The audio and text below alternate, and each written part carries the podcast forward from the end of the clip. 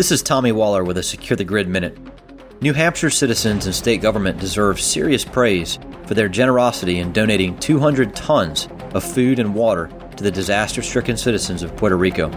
These donations would fill 17 tractor trailers and took 189 state employees more than 1,500 hours to collect.